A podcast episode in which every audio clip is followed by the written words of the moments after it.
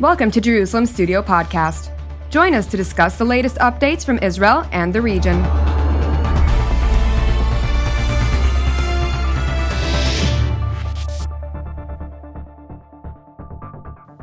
Shalom and welcome to Jerusalem Studio. The Arab Israeli conflict has been known for tense negotiations, seemingly about to break down and lead to fighting between the parties when at the last moment a compromise is suggested and a deal is struck. The bargaining between Lebanon and Israel on the demarcation of their maritime boundary is no exception. It had its ups and downs, but now, having gone down to the wire because of domestic factors in both Beirut and Jerusalem, the formula drafted by American mediator Amos Hochstein has been accepted by President Michel Aoun north of the border and Prime Minister Yair Lapid to its south. Aoun's term expires on the 31st of this month, and Lapid faces an uphill re election the next day. So, is their administration's approval of the Hochstein draft a done deal, or could it still be aborted, leading Israel to a all-out clash with the Iranian proxy Hezbollah? To analyze this matter, we're joined from central Israel by Brigadier General in Reserve Doron Gavish, who is a former air defense chief at the Israeli Air Force and a co panelist at TV7's Powers in Play. Thank you for joining us, General. Thank you. Also joining us from elsewhere here in Jerusalem is Dr. Nir Boms, who is a research fellow at the Moshe Dayan Center at Tel Aviv University. Thank you for joining us as well, sir. Good to be here. And uh, with us in the studio, as usual, our TV7 editor at large and host of Watchmen Talk, Powers in Play, and so much more, Mr. Amir Oren. Amir, give us a broader understanding on the complexities of this truly uh, challenging topic. Uh, we know, of course, this has been ongoing for uh, many, many years, and suddenly before the election campaign uh, here in Israel and in Lebanon, for that matter, we suddenly uh, have a perfect deal. Is that truly possible? Anyone uh, who has seen the uh, Israeli Lebanese negotiations of 1983, which uh, supposedly culminated in the May 1983 peace agreement between Jerusalem and Beirut, only to be torpedoed by uh, Damascus, by President Hafez Assad, the, the father of Bashar Assad, uh, must be cautious uh, and um, it's not final until it has been approved and ratified and implemented. But having said uh, that, um, there are three uh, points which are important to ponder regarding this agreement. First, or any other agreement. First of all, um, it must be uh, more cost effective for the parties to sign it than to withdraw from it. And apparently, uh, it's a good deal for both uh, parties. The other uh, point is that no outside power uh, would seem to have a veto power over the agreement, which is what happened um, almost 40 years ago with Syria, but apparently is not the case here with Iran and Hezbollah. And the third point is that if it is a good agreement and if there are benefits for both sides, it might be a good omen for the future.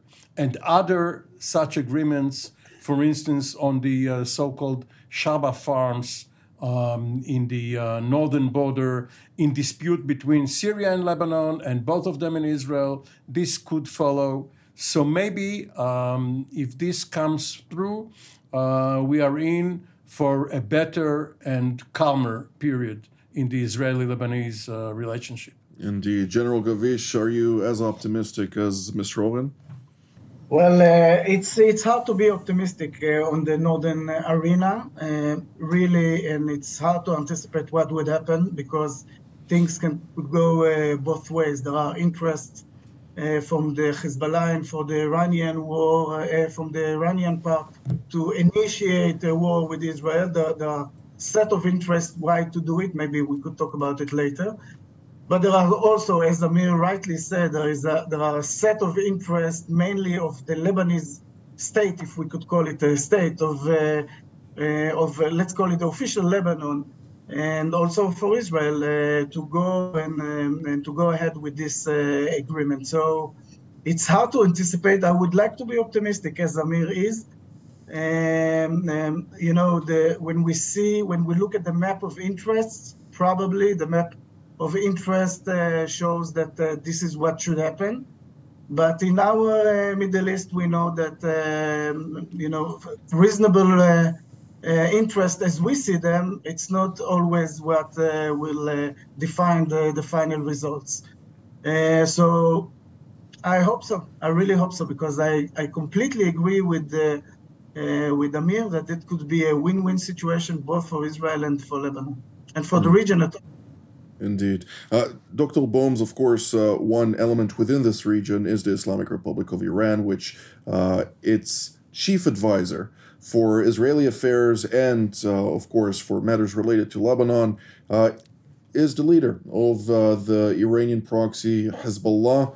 speaking, of course, about the Secretary General Hassan Nasrallah is there a conflict of interest in this uh, specific instance where, on the one hand, he is in dire need of funds uh, with uh, a failing economy in the country, which he, leeches upon, and on the other hand, the Iranians are in need of a diversion uh, with everything that is taking place within Iran proper? will he provide the Iranians the right advice in this circumstance?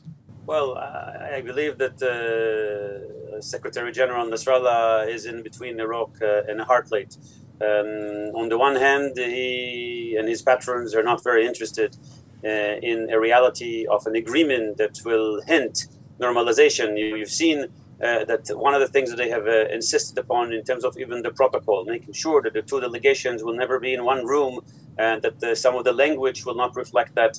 Uh, because of course uh, they do not want to see a precedent that afterwards may uh, move into the Shebaa farms and may actually take the carpet underneath the raison d'etre of Hezbollah. I mean, they're supposed to be the protectors of Lebanon from what? From the Zionist enemy, and all of a sudden we realize that we can actually negotiate and deal and create a win-win with that enemy, and that's not a comfortable position for an organization that position itself really as an adversary. On the other hand, uh, they are now uh, trying to uh, position this, and we've seen this with the recent statements, as a victory. Uh, it's the Hezbollah stern position that was able to bring the Zionists uh, on their feet and really push the Israeli position further south uh, create a real diplomatic victory for Lebanon. And who did this? Hezbollah. So Nasrallah attempts to position him as the winner. If there's going to be an agreement and if it will work, they will say that they have uh, uh, uh, helped negotiate a better agreement for Lebanon, positioning themselves as the protectors of Lebanon. And if there's not going to be an agreement, they will go back to uh, what they've been uh, doing all along, uh, is preventing progress and continuing to fight. Um, they may now need to find different excuses if they were to send additional drones into Karish. Indeed. Mr. Oren, I'd, I'd like to ask you what is the most likely scenario for the emerging agreement to actually fail? Well, the uh, agreement um, is uh, the uh, second deal between Israel and uh, Hezbollah.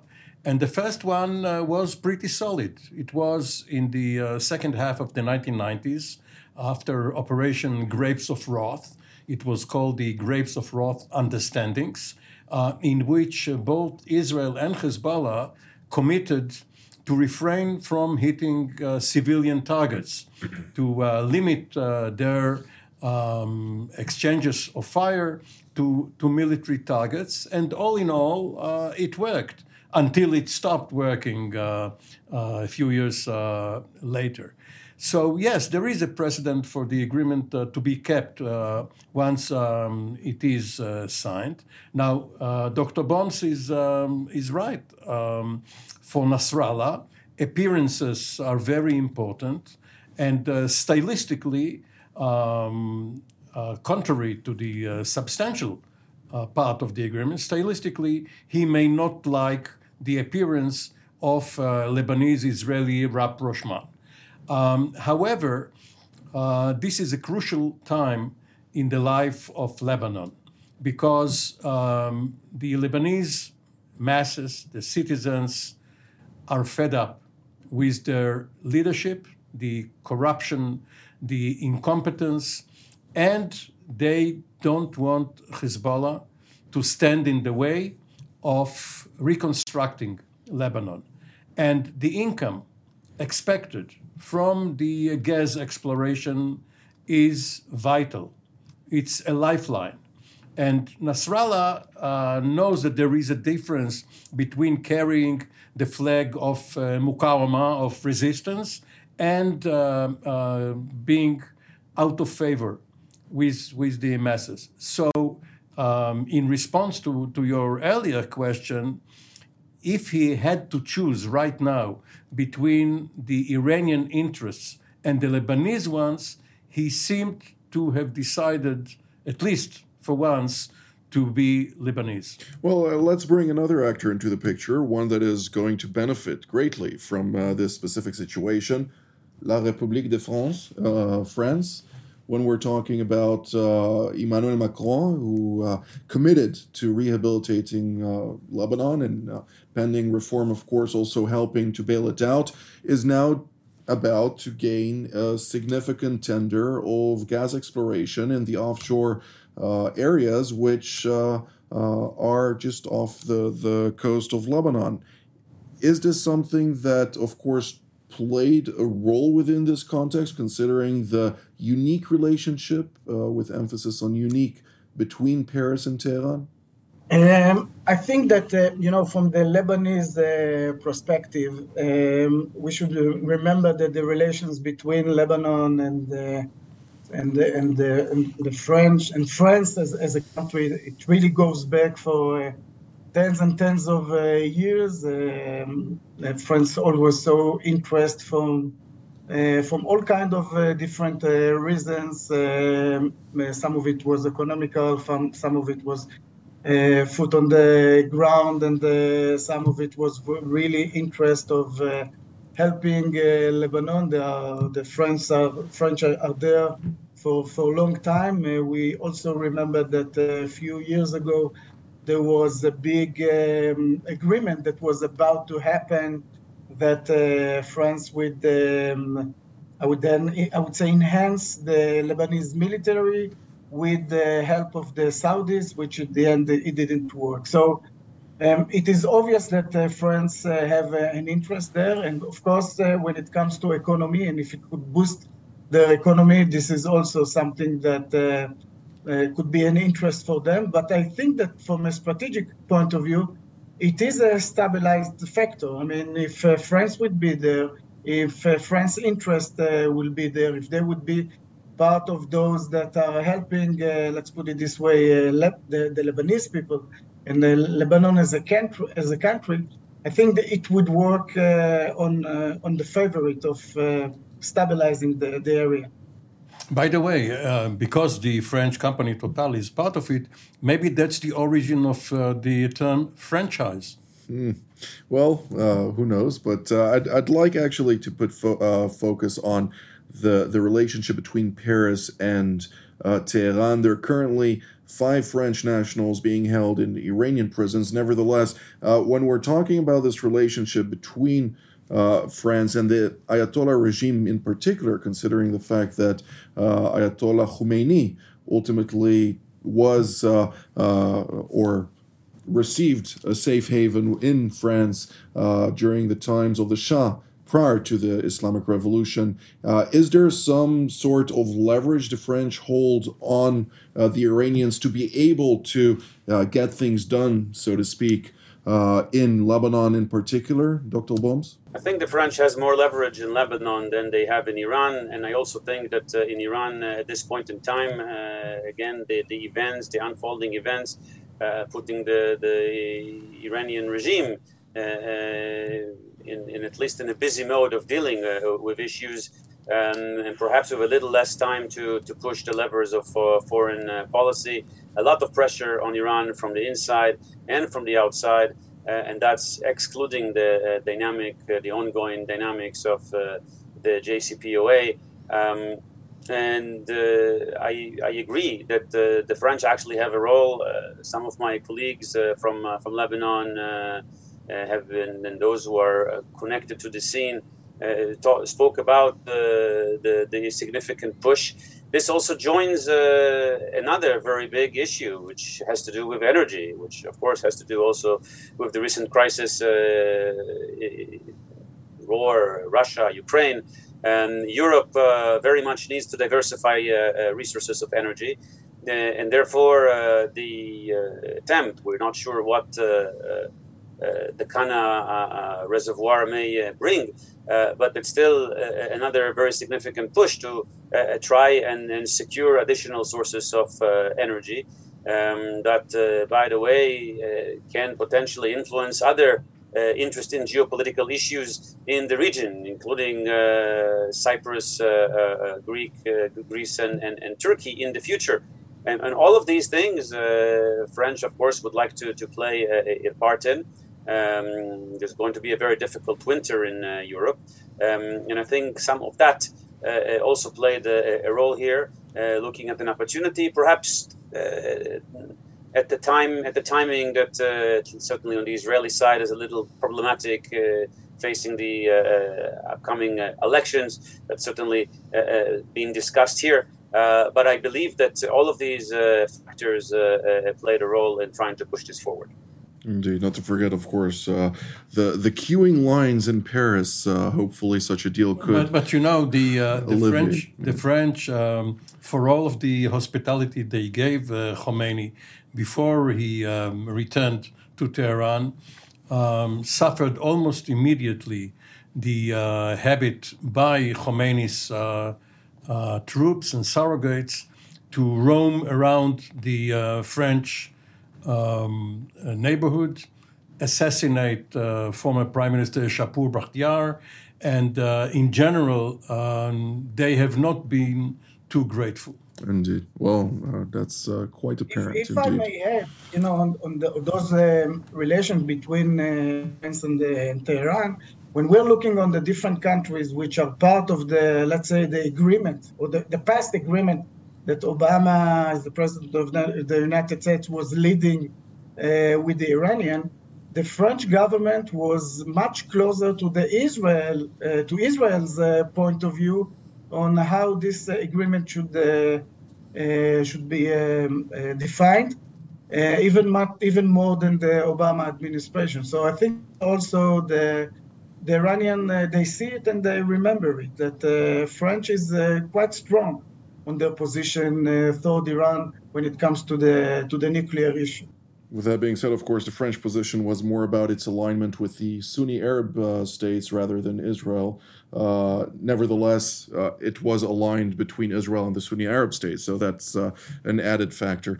Uh, Mr. Oren, I'd, I'd, like to ask about uh, Israel's political construct at this stage. Obviously, until earlier this week on Tuesday, when the announcement has been made, nobody knew what are the contents uh, of that deal, except for the National Security Council and, uh, of course, uh, people in the immediate uh, circles of uh, the Security ca- uh, Cabinet and the government at large.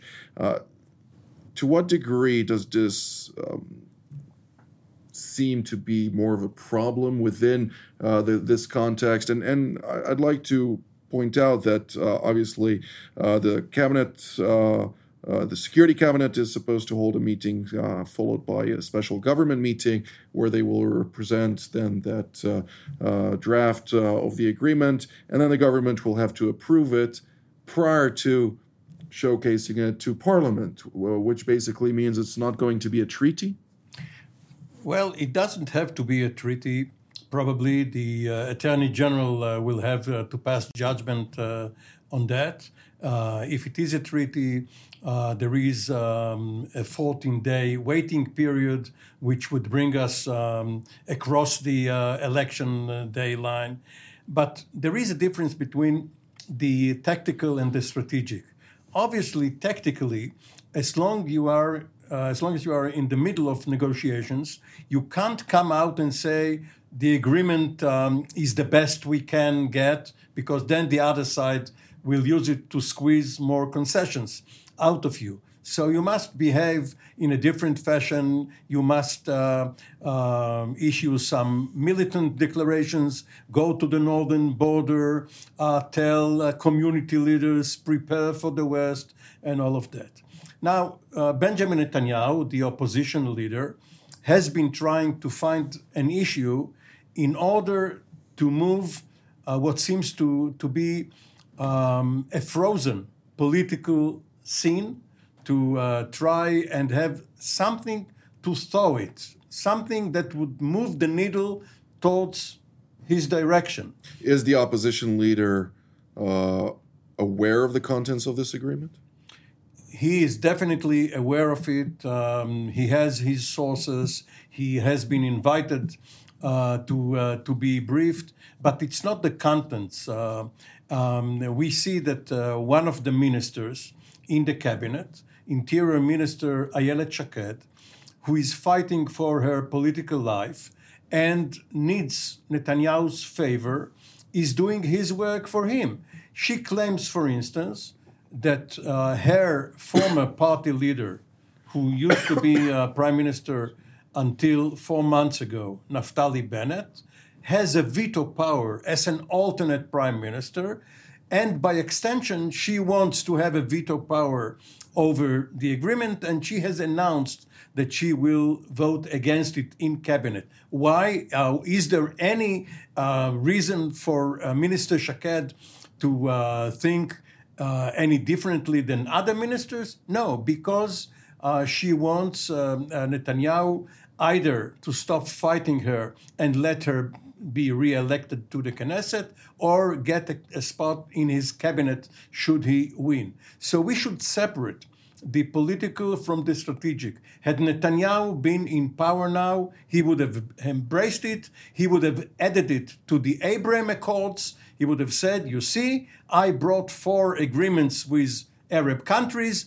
This is the fifth one. If I'm in office, I'll add Saudi Arabia and others. But because uh, of course, that's a matter of speculation, though.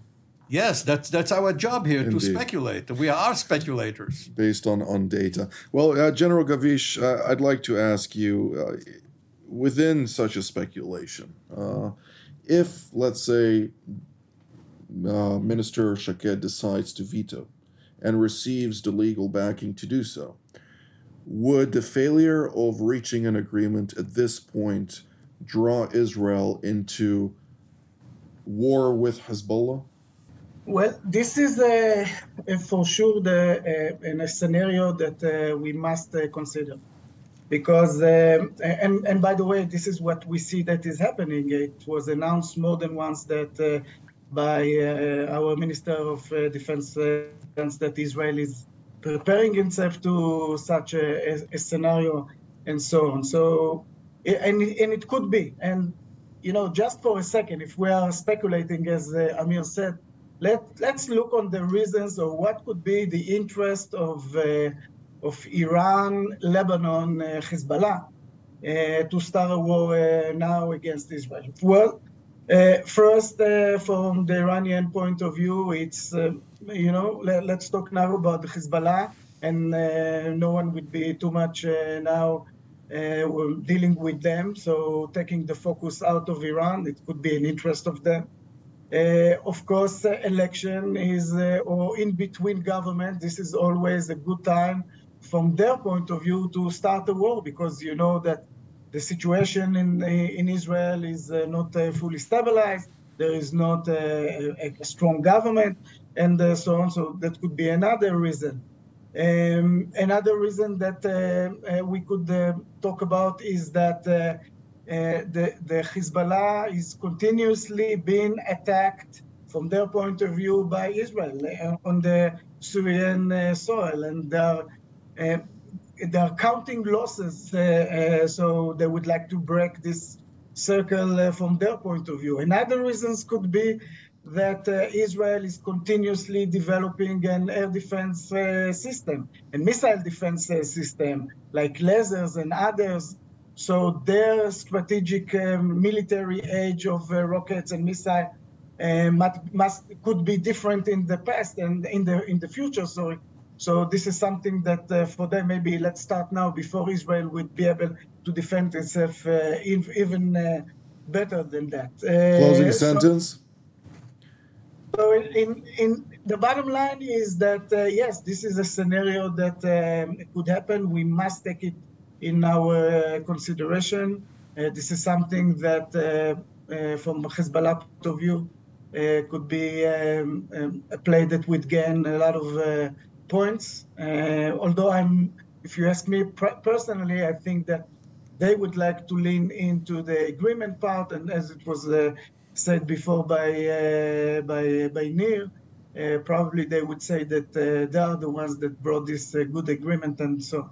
Indeed. But yes, that could happen. Dr. Uh, roughly one minute and 15 seconds. What are we need uh, for us as observers? What should we focus on in Lebanon at this stage, just before the finish line? I think we need to uh, continue to look at the political uh, environment in Lebanon and those who will attempt to use this uh, agreement uh, as a potential trend for the future.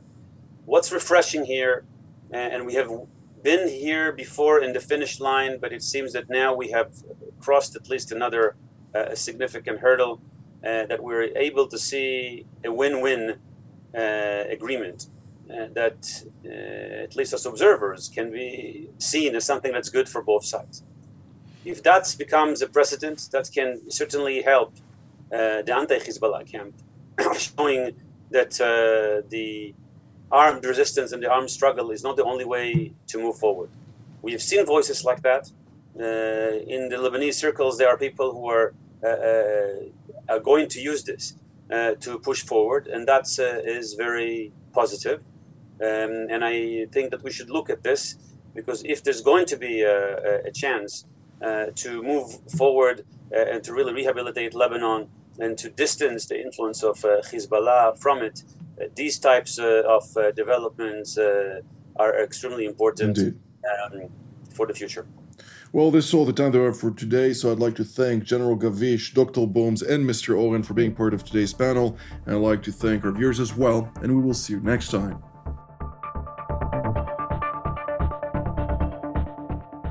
Thank you for joining us in another Jerusalem Studio podcast.